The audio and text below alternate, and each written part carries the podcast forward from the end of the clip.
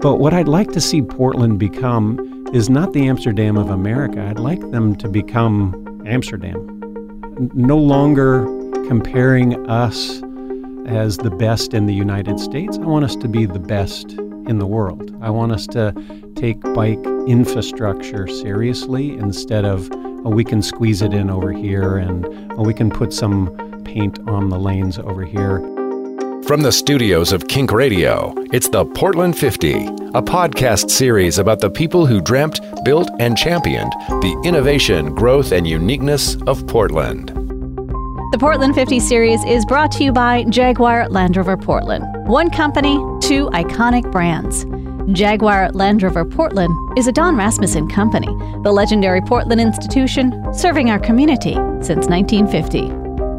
I'm your host, Peggy LaPointe. Today, I talk with Jay Graves, former owner of the Bike Gallery, founding board member of Cycle Oregon, and biking advocate.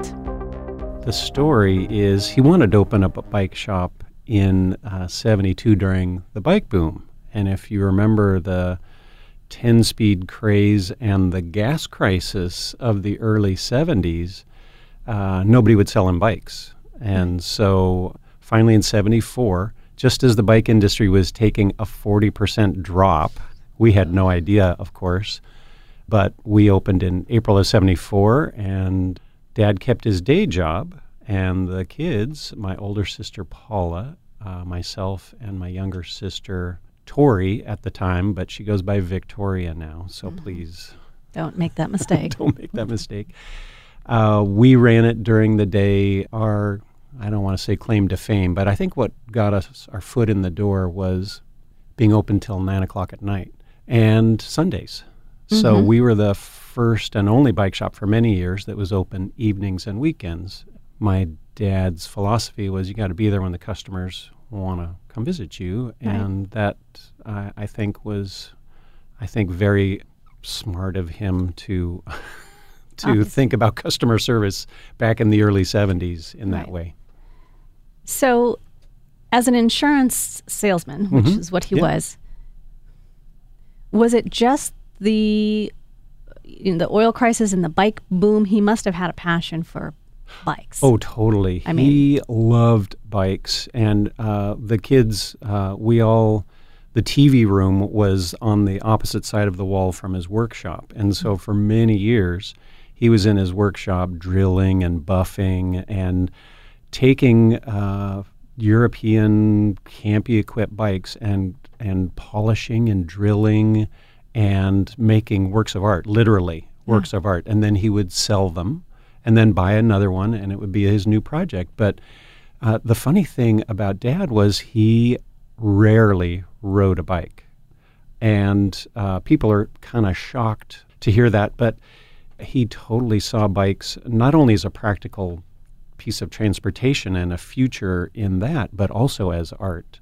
I still have his bike and my older sister's bike that were custom made by local frame builders back in the 70s and they are they are works of art and I'll hang on to them for absolutely forever. Yeah. yeah. So he just liked tinkering with them and he liked Yes. He was fascinated by bikes not so much for riding but just as like you said works of art and these mechanical things. Exactly. Yeah. yeah. But then your passion for bikes. Yeah obviously started in the store. And your siblings as well, were they there to help out dad or did they become as impassioned with bikes as you did? No, they they uh, they rode bikes, yeah. and um, but they didn't get the bug like I did. Mm-hmm. And uh, in those early years, BMX bikes was a big part of our business. It actually grew to uh, about half of our business mm. in the early '80s. I was fortunate enough dad kind of gave me that side of the business. And then my sisters were helping him, uh, you know, on the other side of the business and in the office.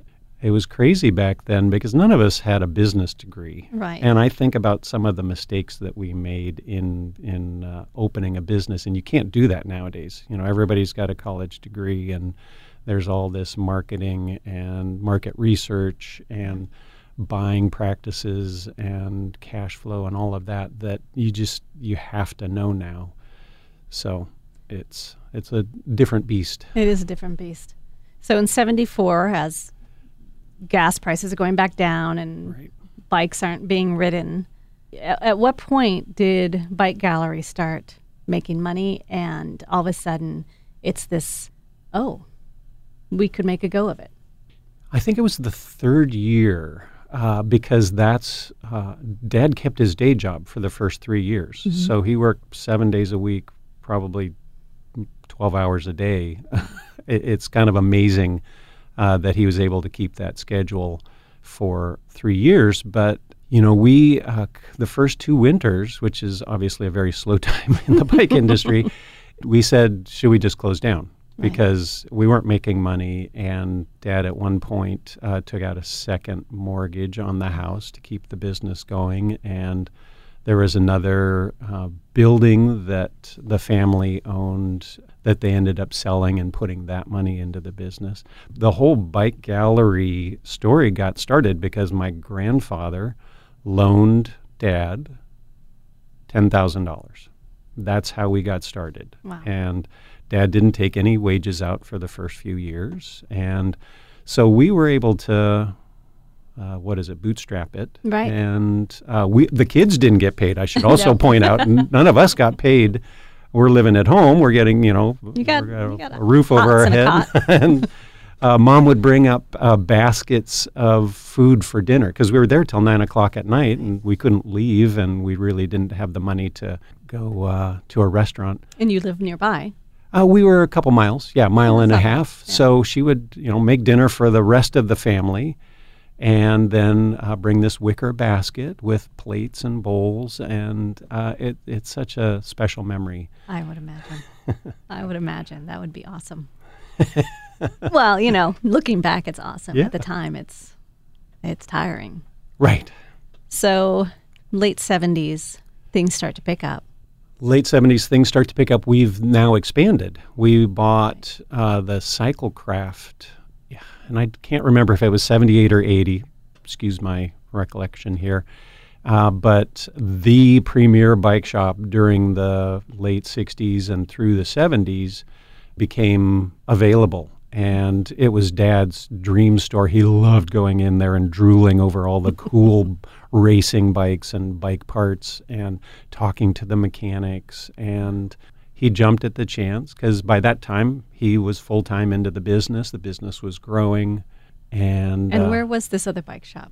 downtown. Okay. Yeah, it's it's now you know it's moved three or four times since we purchased Cyclecraft. It was initially on 12th and Morrison.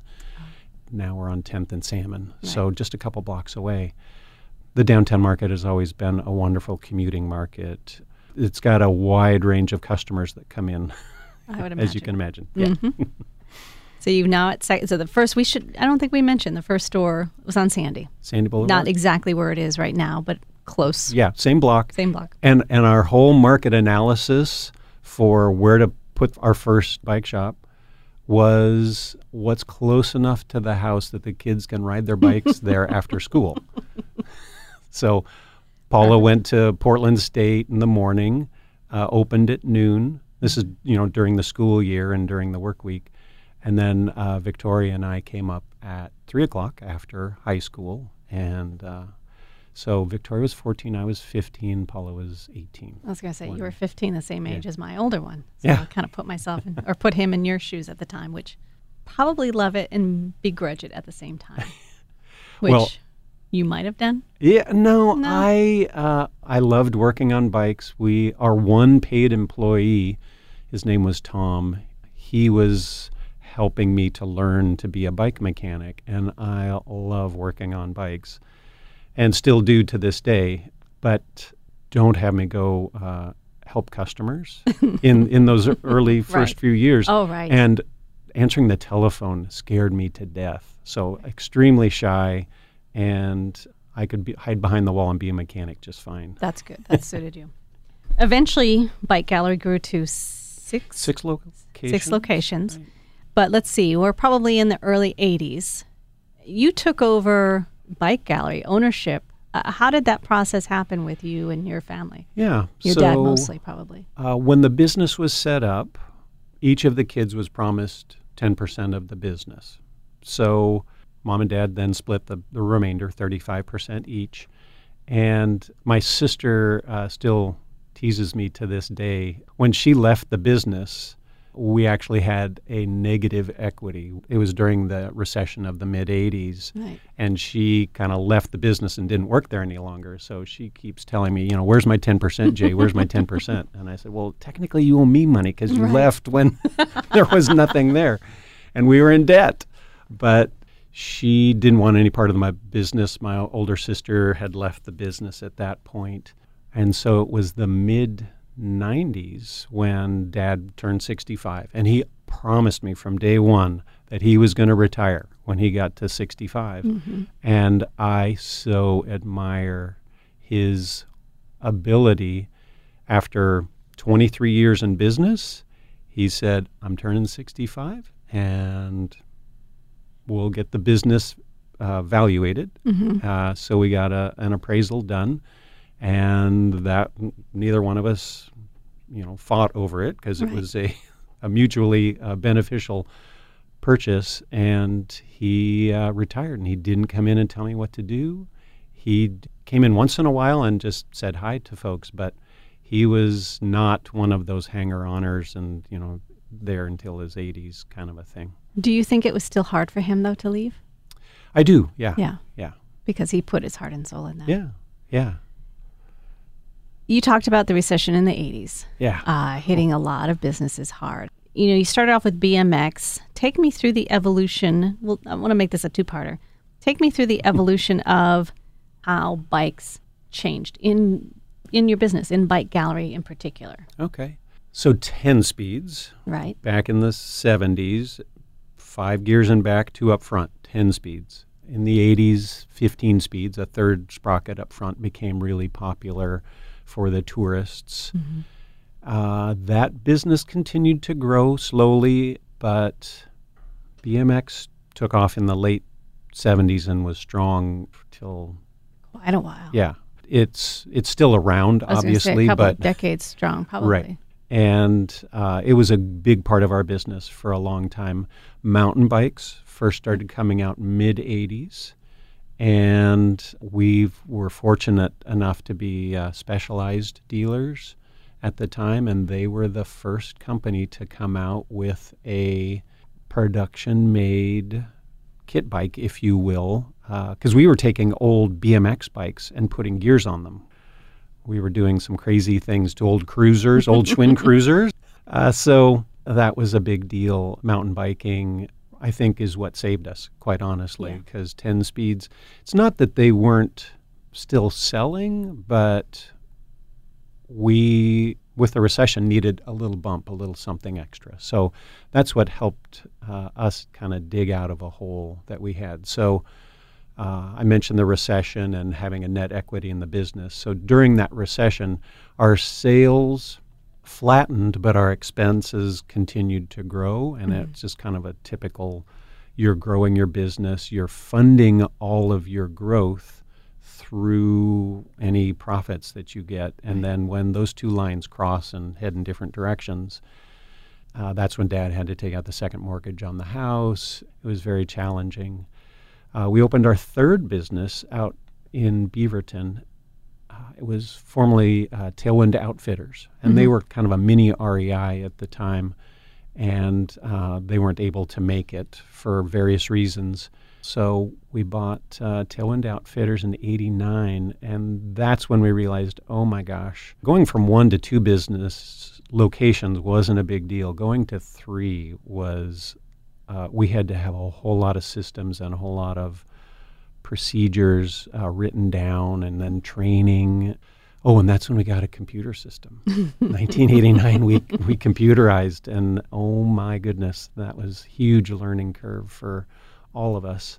Uh, and then we got our fourth and fifth locations very uh, close to one another. The just two great opportunities came up.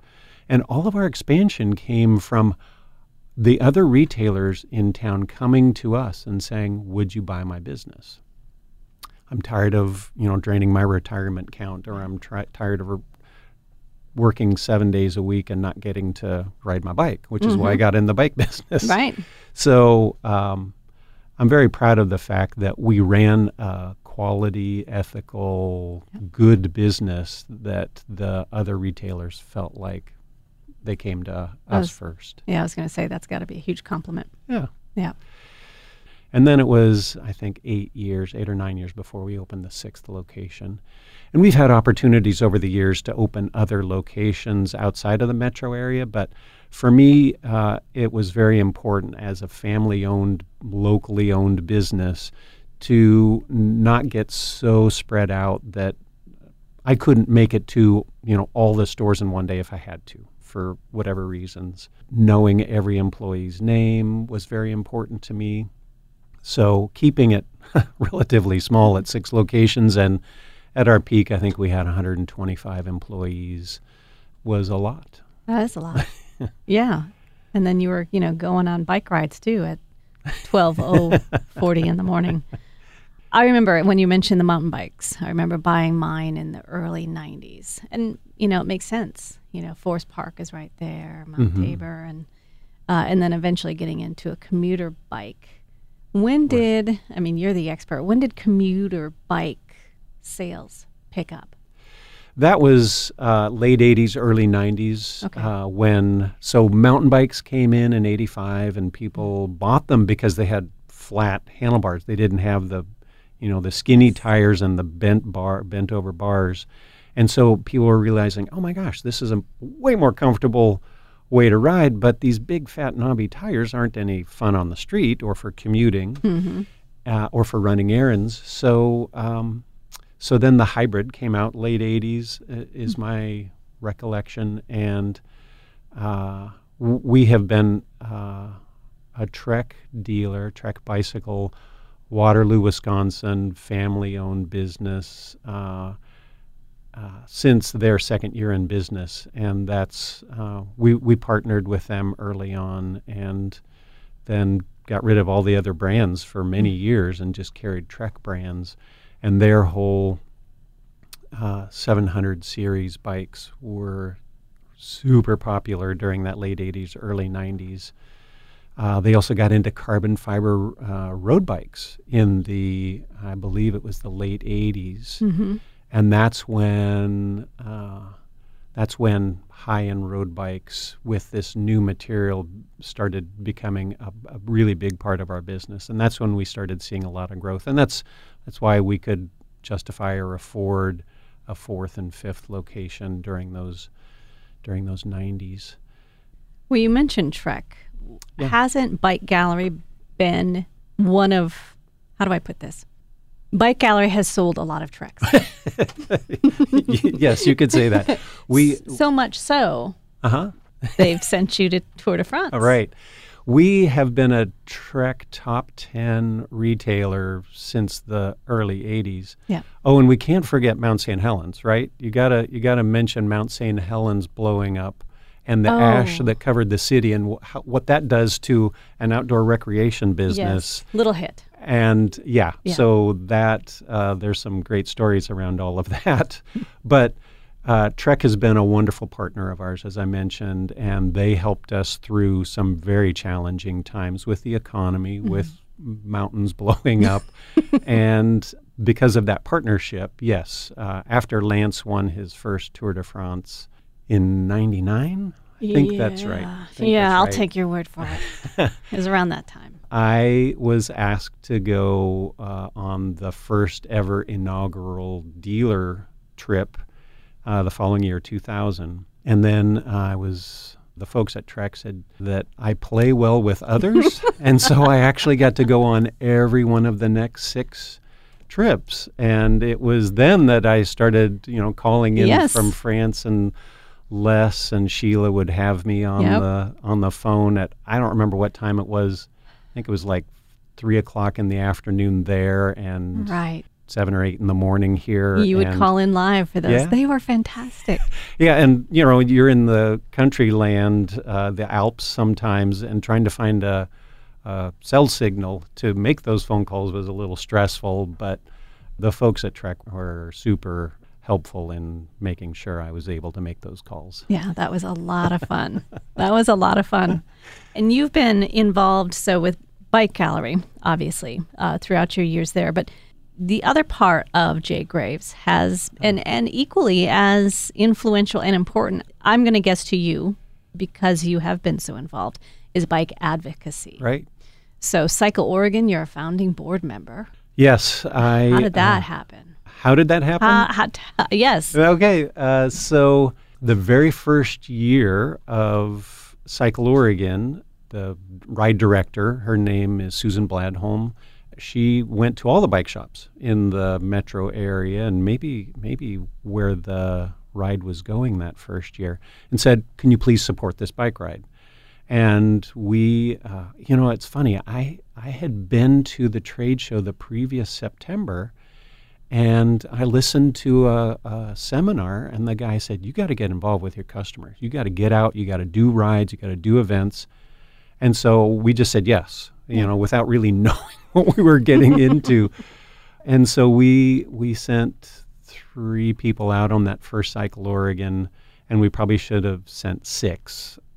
Oh, we were the only bike shop that was smart enough or dumb enough to to say, yeah, we'll go out for eight days and uh, work on the first year, a thousand people's bikes. That's still a lot And uh, we worked on the bikes in uh, the headlights of our cars because we didn't think about bringing lights for working at night, but there was so much work to do. Oh my gosh, those uh, those early years were challenging because we were learning so much about being on the road for seven days. Yeah. And so then when the board got started two years later, because we had been a founding sponsor, we got I got asked. And it's funny, one of our competitors was a friend of one of the board members. And so he was asked to be on the board as well. And I was scared to death because I'd never sat on a board before. I had no idea all these big wigs, uh, you know, in the room from from my perspective, and they were because they they were leaders of industries in in Portland and Oregon. And I I just said, well, I'm not going to let my competitor do this without you know me being right there. So they went out of business a few years later. Hmm. So and there was only one other bike shop that stepped up and did ride support for a few years, but then no one wanted it. And so that's when we just became a full title sponsor of Yeah. Cycle Oregon. Well, it makes perfect sense being ride support, especially around the area when there's so many rides. I mean, there's Sunday Parkways all the way to Cycle Oregon. Right, And what a great opportunity. right. And I have to imagine it's fun for the mechanics. It is, and that that's being my roots as a bike mechanic. You are treated so well out there by the riders because you're literally saving their vacation that they've trained all year for, and so the the bike mechanics, you know, even though they're literally working 16 hours a day, um, many days, it's just a constant high, and you fall asleep exhausted, and you wake up and you get back out on the road again, and after 30 years, I have now retired from Cycle Oregon, and this is making it even more official. Yes. But yeah, I, So so you started off with 3, you know, what, 20, 30 years. How many were you sending out to be mechanics? uh, so there were, I believe, uh, the last few years, uh, we Bike Gallery has taken uh, 10 mechanics, and then there's 15 support staff mm-hmm. as part of that. So Bike Gallery has about 23 to 25 people that they bring out to do the support, and there's no charge. Cycle Oregon doesn't pay us anything. Mm-hmm. and there's no charge for the services that we provide and we get to sell some some stuff out on the event that helps cover some of the costs but it's a marketing expense for us and it's hopefully a brand building You're listening to Kink's Portland 50 series. I'll continue my conversation with Jay Graves in a moment, but I wanted to thank our sponsor. The Portland 50 series is presented by Jaguar Land Rover Portland. One company, two iconic brands. Jaguar Land Rover Portland is a Don Rasmussen company, the legendary Portland institution serving our community since 1950. Now back to my conversation with Jay Graves, biking advocate and former owner of Bike Gallery.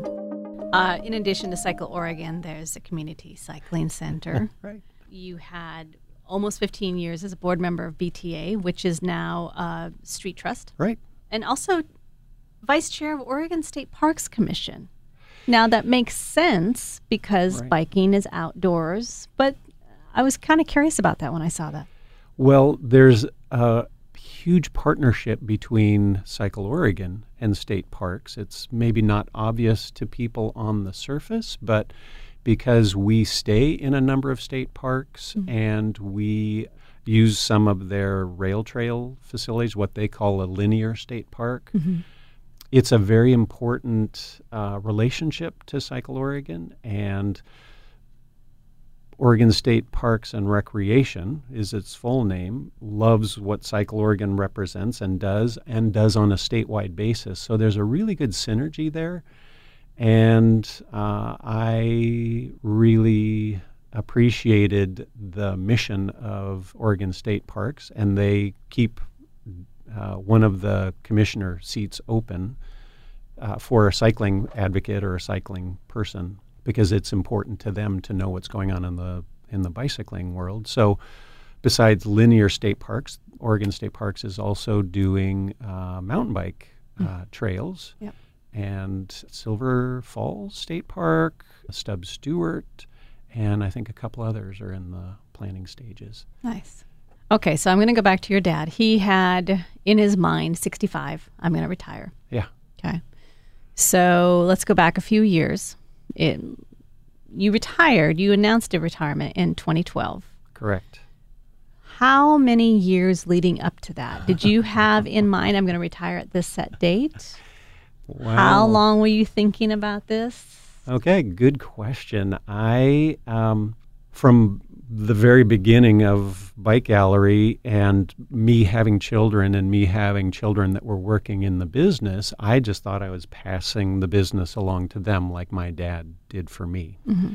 And it became obvious that the industry was changing, that retail was changing, and I have four kids, and not all of them stayed working in the business or wanted to, you know, stay in it for the next 30, 40 years. And I really felt like I don't want I don't want to be tied to this thing for the rest of my life. Because if I sell it to my kids or pass it along to my kids, then I'm going to be here for my whole life, and I want to do something else. Right. I, I, uh, uh, I want to do something else. So after 39 and a half years in the bike business, I decided I would just see what the winds blew my direction and what I got excited about, and a number of things kind of aligned to get there. But to answer your question specifically, I think it was 2010 when I started thinking about okay, if my kids aren't going to do it, then what does that mean? Is it mean my vendors are going to potentially buy it? Is it uh, or my employees? That was my first choice. Uh, Employee owned kind of model? Yes, exactly. I talked to Brian Rohter at uh, New Seasons, who had gone through an ESOP, employee stock ownership plan, and uh, did a bunch of research and talked to my management team about their interest level. And they, uh, so long story short, my general manager and his business partner are the ones that stepped up. Well, and it seemed like from the outside it went relatively seamless. Yeah, and I, I still go into all of the stores, and a high, high majority of people are that were working for me are still working for Kelly over five years later, Nice. and that says a lot about him Absolutely. Because I think we've only lost one of the six store managers in that time. That's which, not a big turnover. right, right. No, and I go into the Sandy store, nothing's changed. I mean, I don't well, see. hopefully it's physically- gotten better. well, you know what I mean. I don't Yeah. see any marked difference that Right. Jay Graves is no longer here. It's the customer service is the Oh, good. same. The, you know, everything is as inviting as it was when you were there. Good. How's Thank you. that? I love hearing that. All right. So I read uh, when you were talking about this retirement, when you announced the retirement, um, there were some things that you were talking about doing because you had grown up in Portland. You had taken taken part in the business at a young age. You went to school in Portland. your life was very Portland centric. So you said, I want to visit friends and family. I want to go to national parks. I want to hit uh, rails to trails. Mm-hmm.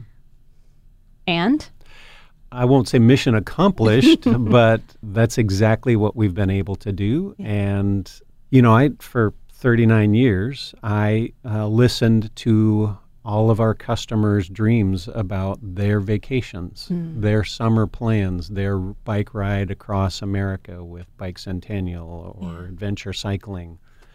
And I loved hearing those stories. And when I got the chance, we packed up and took our truck and trailer and drove literally the four corners of the United States that following year. And I visited colleagues from all over the country and uh, visited many national parks. On our trip from the West Coast to the East Coast, anybody I met in a campground, I said, What are your two favorite national parks that we just have to visit? And they said Acadia National Park up in Maine and Big Bend down in Texas. And I said, You're kidding me, Texas? wow. And they were absolutely right for different reasons. Yeah. Because I was going to ask you which ones you like the most, because we've done that with our bikes and the kids. Uh huh. At one point, we had a triple, Oh, right. right. and we added the tag along, oh, good. and we did national parks. We had a camper, and we did that, and it was amazing because you Mm-hmm. see so much more on a bike in a national park than you oh. do in a oh, car. Oh, yeah. And But we never hit those. Well, Acadia, I mean, it's one of the furthest away from here. Right. But the the big deal about Acadia is that had all of these paths on it, and they're perfect for bike riding on. Oh, and if you remember what happened in October of 2013, we had reservations, I think, for October 1st of 2013, and the government shutdown Oh gosh, yeah. meant that we couldn't get into the park to camp. And thank goodness it's October and there were plenty other campgrounds and we got a really amazing site overlooking water.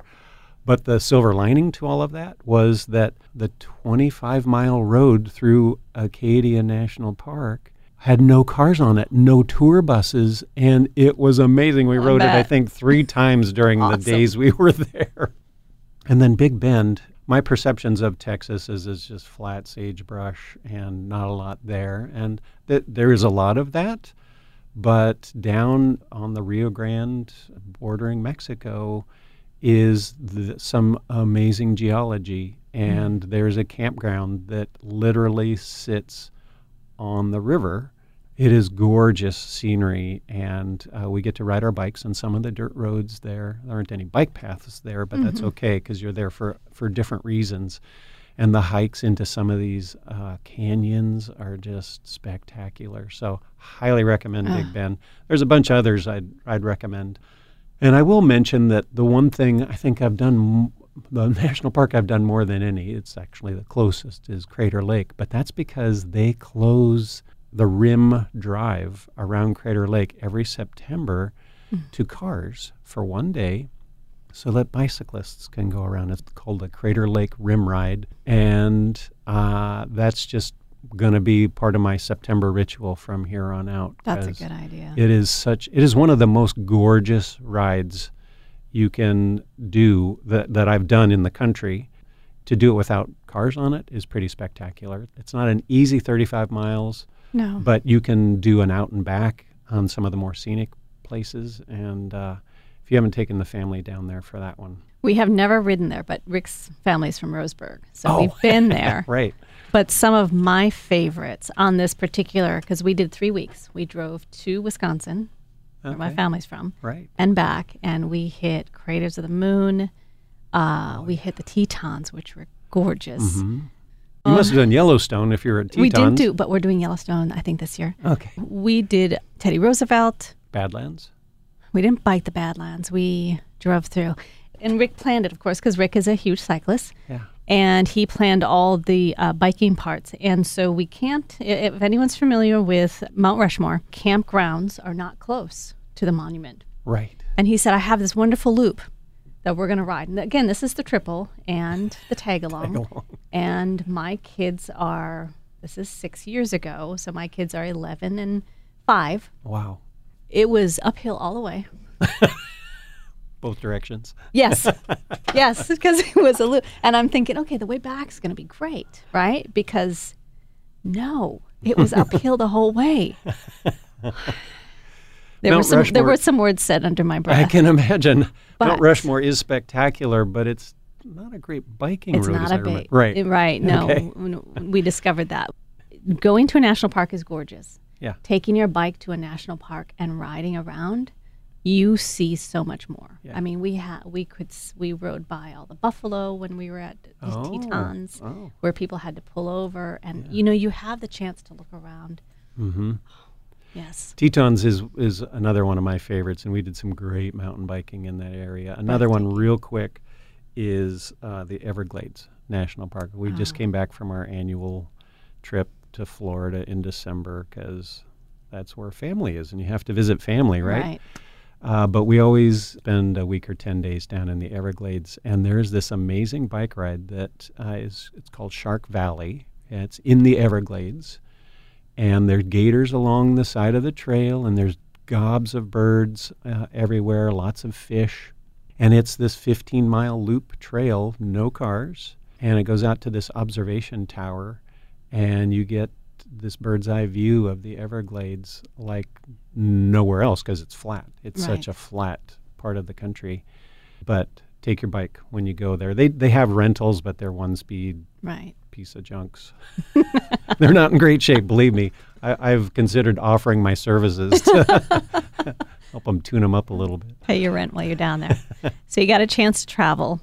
What has Jay Graves been doing? Because I told you this before we started, you know, officially talking. There's there's not a lot out there about you in the last 5 years.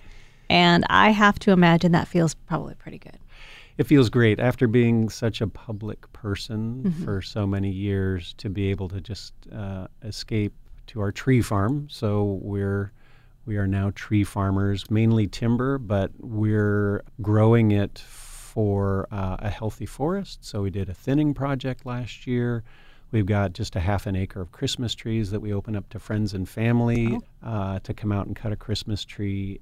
That keeps us very busy. It's 80 acres. And because both uh, Allison and I are cyclists, we've put over two miles of mountain bike trail on the property. And as chance would have it, we uh, our backyard is next to a state park that has mountain bike trails in it. So we just feel like we're in heaven when we're out there. But the other big thing that we do, which is about a week every month, we go out to Eastern Oregon, where uh, the new family business is, and my son Simon is running the Dayville Mercantile. And for those of you that know Dayville, And I have to read this because you gave me the, the business card, and this is perfect. Dayville Mercantile, stocking all essentials bacon, beans, whiskey, and dry goods. and that's exactly That's fantastic. exactly what we sell. Uh, we do sell a lot of potato chips and candy bars Right, as well, well because that's road snacks. But it's literally a town of 150 people. Uh, it's 30 miles from John Day. It's two and a half hours from Bend. That uh, little store is such a great place to experience rural America. Mm-hmm. And And it's a beautiful area. and it's a beautiful area. You're really you're nine miles from the John Day Right, Paleontology is- Center, and the Painted Hills are not far away. And we did biking out there too. oh yeah, It's right. And it's on the Old West Scenic Bikeway, Yep. and Simon is an amazing bike mechanic. So he's got a little bike shop in the back. Oh, good. Mostly repairs, but he does some rental bikes for That's people awesome. that come to the area. But the Old West Scenic Bikeway is getting more and more popular. Oh, and that's the other connection with Oregon State Parks is there are now I believe 15 scenic bikeways. You've seen the scenic byways where you drive on these beautiful roads throughout the state. Well, I don't know, 10 years ago, they started scenic bikeways in uh, collaboration with Cycle Oregon. And it is now a growing, I forget the, the millions of dollars that are produced uh, through tourism dollars and jobs and all of that because of this program.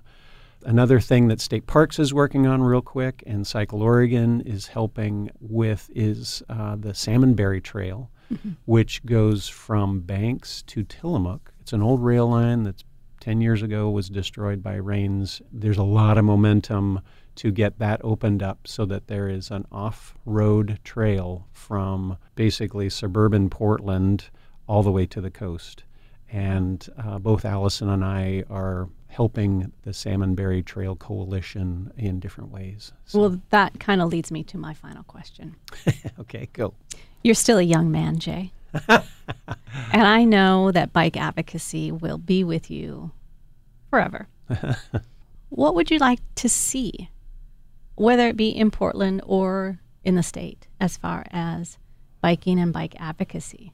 So when I uh, so one of one of the other volunteer things I did was with the National Bicycle Dealers Association, and I had the opportunity as a retailer to go around the country and talk about bike advocacy and talk to large groups of bike retailers all over the country. And my, my opening joke was, I want Portland to be the Amsterdam of America. And you know, back then I would say, and I'm talking bikes, not all the other stuff Amsterdam is famous for. Well, now we've got some of the other things that Amsterdam is famous for. But what I'd like to see Portland become is not the Amsterdam of America. I'd like them to become Amsterdam. No longer comparing us as the best in the United States. I want us to be the best in the world. I want us to take bike infrastructure seriously instead of, oh, we can squeeze it in over here and, oh, we can put some paint on the lanes over here. The amount of people moving into this city and the growth that's expected and the congestion that is, we all experience is only going to get worse. And there are people all over the world who use their bikes for transportation for everything. And mm-hmm. I'd love for it to be safer for everybody. And, you know, I've got four grandkids now. And so I think about things in terms of, oh, is it grandchild friendly? Yep. And uh, so I'd like to see that. The other thing that we've seen uh, a little success on is the national parks getting more bike friendly mm-hmm. and having Crater Lake closed down for two days, actually. It's two Saturdays in uh, September. The last few years has been amazing, but I'd love to see that in more places. They've experimented with no cars and only buses. Right, which I think is a nice step. Yeah, it's a great step. And again, for one day a year, can we make some of these beautiful, gorgeous places in our country more accessible to people for active recreation?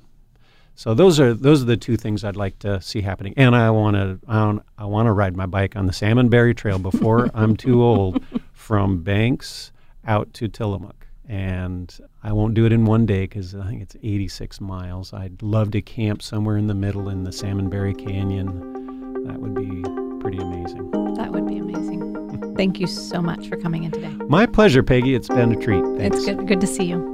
Thank you for joining me for my conversation with Jay Graves. If you've missed any of the previous podcasts, you can find them at our website, kink.fm. The Portland 50 is a podcast series celebrating Kink's 50th anniversary, and it's about the people who dreamt, built, and championed the innovation, growth, and uniqueness of Portland. The series is presented by Jaguar Land Rover Portland. One company, two iconic brands. Jaguar Land Rover Portland is a Don Rasmussen company, the legendary Portland institution serving our community since 1950.